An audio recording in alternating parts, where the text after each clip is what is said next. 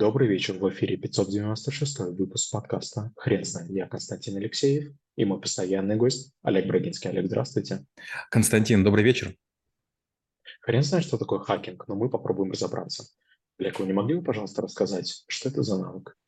А, хак– это крушить, ломать. И если не ошибаюсь, хакерами называли тех мясников, которые умело разрубали кости. Когда вы идете на базар, а, очень важно, чтобы каждая кость была разрублена в правильном месте, чтобы было как можно меньше осколков. Но очень круто, если крупные кости еще разбиты вдоль. Это очень считалось крутым среди хозяек, и к таким а, хакерам была всегда большая очередь. Но наступило время компьютеров, и начали использовать э, некоторые термины. Первый был ламер. Ламер – человек, который умеет компьютер включать, чего-то делает, но не профи. Потом идет юзер. Юзер уже знает несколько программ, в них уверенно себя чувствует, но не знает системы операционной. Потом идет крекер. Крекер – это человек, который умеет взламывать какие-то программы на компьютере, которые находятся возле него. Хакер может взламывать системы, в том числе удаленные. Олег, а расскажите, пожалуйста, мы будем обсуждать этот навык с точки зрения только компьютерного взлома или в целом некоего подхода к взлому каких-либо систем.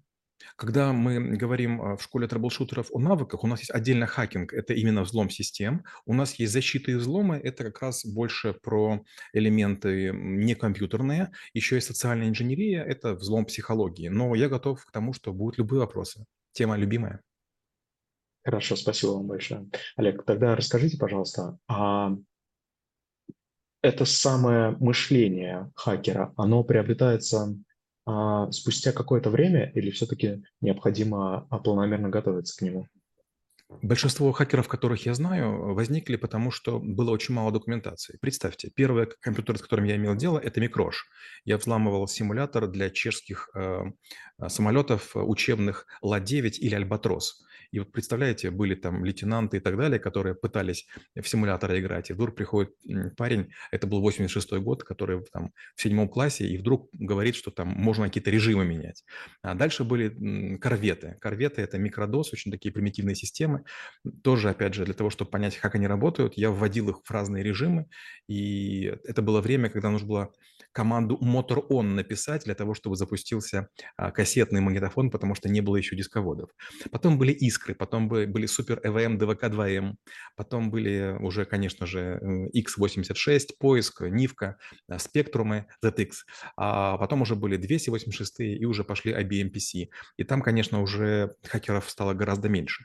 Понимаете, когда у вас есть компьютер, который включается, и он пахнет так очень, знаете, так по-особому, он новый, и есть у вас впереди целая ночь, ночь, вам просто нечего делать. Представьте, еще нет интернета, еще почти нет книг. Что делать? Только заниматься перебором, то есть пытаться разные команды давать и увидеть, что происходит.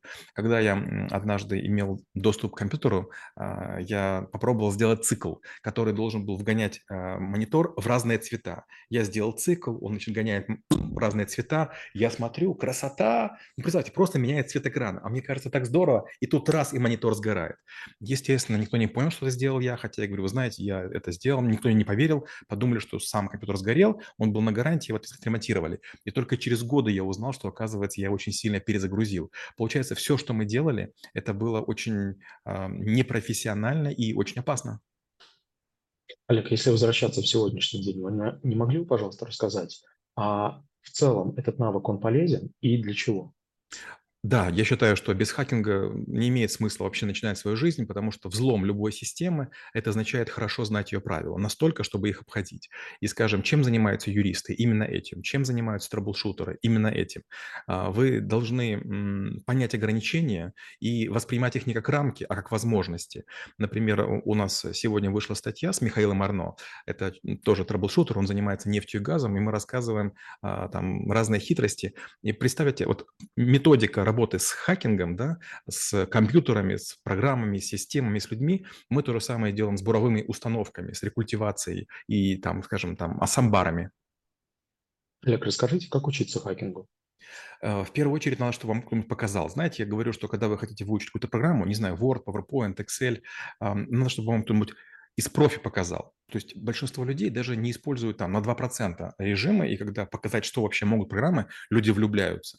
Это же касается фотошопа, это касается, скажем, проекта, это же касается хакинга. То есть большинство людей, они думают, что компьютеры делают только то, что им говорит. Нет, компьютер – это очень универсальная машина, рассчитанная на многие а, режимы, возможности, но э, некоторые даже не догадываются. Например, можно сделать так, чтобы видеокамера запустилась, но лампочка не зажглась. Можно сделать так, чтобы микрофон записывал звуки, когда вас не будет дома, но будет иллюзия того, что ноутбук спит, то есть не будет работать а, вентилятор. Вы можете управлять температурой, вы можете управлять звуком, шумом кулера, представляете? Вы можете настолько понизить э, характеристики ноутбука, что будет такая иллюзия, что он совершенно ничего не делает, а на самом деле он будет записывать данные с двух-трех э, беспроводных беспроводных видеокамер из двух-трех микрофонов, например, там в течение пяти или шести часов. Олег, дайте, пожалуйста, пару советов тем людям, которые хотят найти в а, наставнике себе человека, который сможет показать те самые фишки, о которых вы рассказали. Ну, во-первых, мы это показываем в школе трэблшутера, а во-вторых, очень важно понимать разницу между хакером белым и хакером черным. Белые хакеры – это те, кто тестирует системы, потому что их просят заказчики. Я тестировал Intel процессора, я тестировал видеокарты AT, я тестировал чипы DSP 9620 мотороловские. То есть моими заказчиками были крупнейшие компании на планете и самые известные в то время, когда я этим занимался. И они платили приличные деньги. Каждый взлом, скажем, интеловского процессора мне примерно давал 300 долларов. Я оставал 100 долларов себе, 100 научному руководителю и 100 относил в деканат, чтобы там могли покупать э, компьютеры, кондиционеры, э, холодильники и другие всякие вещи. Я подряд за 10 ночей взломал 10 разных защит, получил безумное количество денег, и как бы после этого Intel сказал, все, мы тебя нанимаем. А, если вы занимаетесь, хотите черным хакингом, я не думаю, что есть люди, которые добровольно вам это покажут. Взломать Gmail стоит 10 тысяч долларов, взломать какой-нибудь крутой сайт может стоить 100 тысяч или 200. Но, как правило, начинается все со сканера. То есть вы начинаете сканировать порты, вы начинаете сканировать протоколы и должны понять, что поддерживает система. Взломать, допустим, сайты Сбербанка почти невозможно, или, скажем, там, Билайна. По одной простой причине а, гигантское количество атак, а, высочайшая квалификация персонала приводит к тому, что на сайтах почти ничего нет. Отключены почти все команды, почти все протоколы, специальные обработчики, то есть нет ничего стандартного. И наоборот, взломать э, вокруг все это очень просто. Например, буквально недавно а, в моем клубе спортивном установили а, а, такие кресла Ямагучи, и вот э, там, по-моему, 10 минут стоит 100 рублей. Ну, я показал там, за 5 минут, как взломать Wi-Fi, как взломать эти кресла, и вот как бы скоро приведет специалисты, будут смотреть, как, как я это сделал. То есть хакер – это человек, который взламывает и показывает другим защищенность или незащищенность систем. Есть такая штука, называется bounty hunting. Каждый месяц э, Chrome а, и там другие системы, программы, они объявляют охоту. И есть люди, которые на этом только живут. Они тестируют системы, тестируют программы, тестируют модули, интерфейсы и находят ошибки. Описывают, как возникает ошибка, что можно сделать, чтобы ее не было. И компания выплачивает премии от 500 долларов до 50 тысяч. Олег, вы не могли бы, пожалуйста, рассказать про некоторые уровни хакинга, которому можно и стоит научиться, и какие сложности возникнут на каждом из них? Ну, первое, нужно понимать, что есть две программы, которые позволяют взломать. Раньше это был SoftEyes, программа под, эм, под DOS и под DOS-эмуляторы, а до сих пор иногда приходится ей пользоваться. И есть вторая программа, называется IDA, интерактивный диассемблер. Потрясающая совершенно программа. Вы запускаете, даете ей на вход то, что хотите диассемблировать, она все переводит в ассемблер, и вы начинаете рассматривать, какие есть переменные, за что они отвечают, к чему имеет доступ. А, есть много других систем, на которых не очень хочется говорить, но в целом есть гигантское количество инструментов, которые уже написаны. Я тоже написал в свое время HEAD, хакерский редактор, редактор. Head – это хакер-эдитор. Потом он был назван Ultimate Hacker Editor. Есть статья на сайте школы трэблшутеров, где я рассказываю, как это я делал. Здесь копии экранов и так далее. А, но хакеры второго уровня, они не имеют инструментов. Они работают в неких консолях, в телнетах, в терминалах, и они не как бы не надеются на то, что кто-то им поможет, а сами создают не инструменты, а конкретные наборы скриптов, которые прямо сейчас реализуют то, что им нужно. Такой подход я использую регулярно. Таким образом, я взломал LinkedIn, то есть я научился а, в LinkedIn быть самым просматриваемым и научился там много информации сдирать. Я такое сделал с Facebook, я такое сделал с ВКонтакте, такое сделал с YouTube. А, не получилось с Instagram, я еще буду к этому возвращаться. Олег, вы не могли бы, пожалуйста, рассказать о людях, которые сейчас занимаются хакингом? Кто это, в чем их мотивация? Может быть, какие-то известные группировки, которые орудуют на просторах интернета? Ну, есть, конечно же, разные группировки, такие как Anonymous и там другие. Есть очень сильные корейские хакеры, китайские хакеры, российские хакеры, украинские хакеры, а, болгарские, пакистанские, индусские. А, я с ними не очень сильно взаимодействую. Только тогда, когда идет дело шифровальщики, вымогатели или вирусы ко мне обращаются, потому что в этом я какую-то квалификацию имею. А во всем остальном, конечно же, я очень сильно устарел. То есть некоторые системы я могу взломать, но, во-первых, это делаю очень медленно, во-вторых, знаете, так уже кряхтя, и, конечно же, я вряд ли могу там соревноваться с теми людьми, кто занимается этим каждый день. А, у меня есть много знакомых, скажем, Леша Каталов, который сделал компанию Elcomsoft. Это программа, которая подбирает пароли к приложениям Office, к архиваторам, к интуиту, к разным файловым системам. Это Илья Сачков, которого, к сожалению, вот сейчас судили, посадили на 14 лет, дай бог, как-то смягчат обвинение. Это была группа IB, сейчас называется «Факт». А, это, наоборот, ребята, которые антихакеры, они занимаются расследованием инцидентов, и они как бы противодействуют хакерским таким вот эм, и атакам, и злонамеренностям. Олег, вы не могли, пожалуйста, рассказать, как вы преподаете навык в школе трэбл-шутера?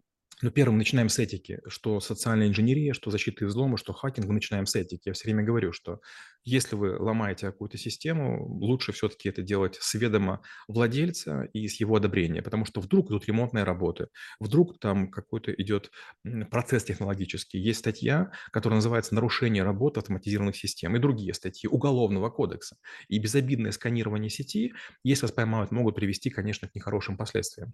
А пока я работал шефом безопасности украинского Московского Альфа-банка, и меня частенько вызывали в Россию и в другие страны, где были наши интересы. И мы десятками паковали хакеров, и, честно говоря, мне было их жалко. Очень многие были взрослые люди, некоторые были даже семьи, а, муж, жена и ребенок.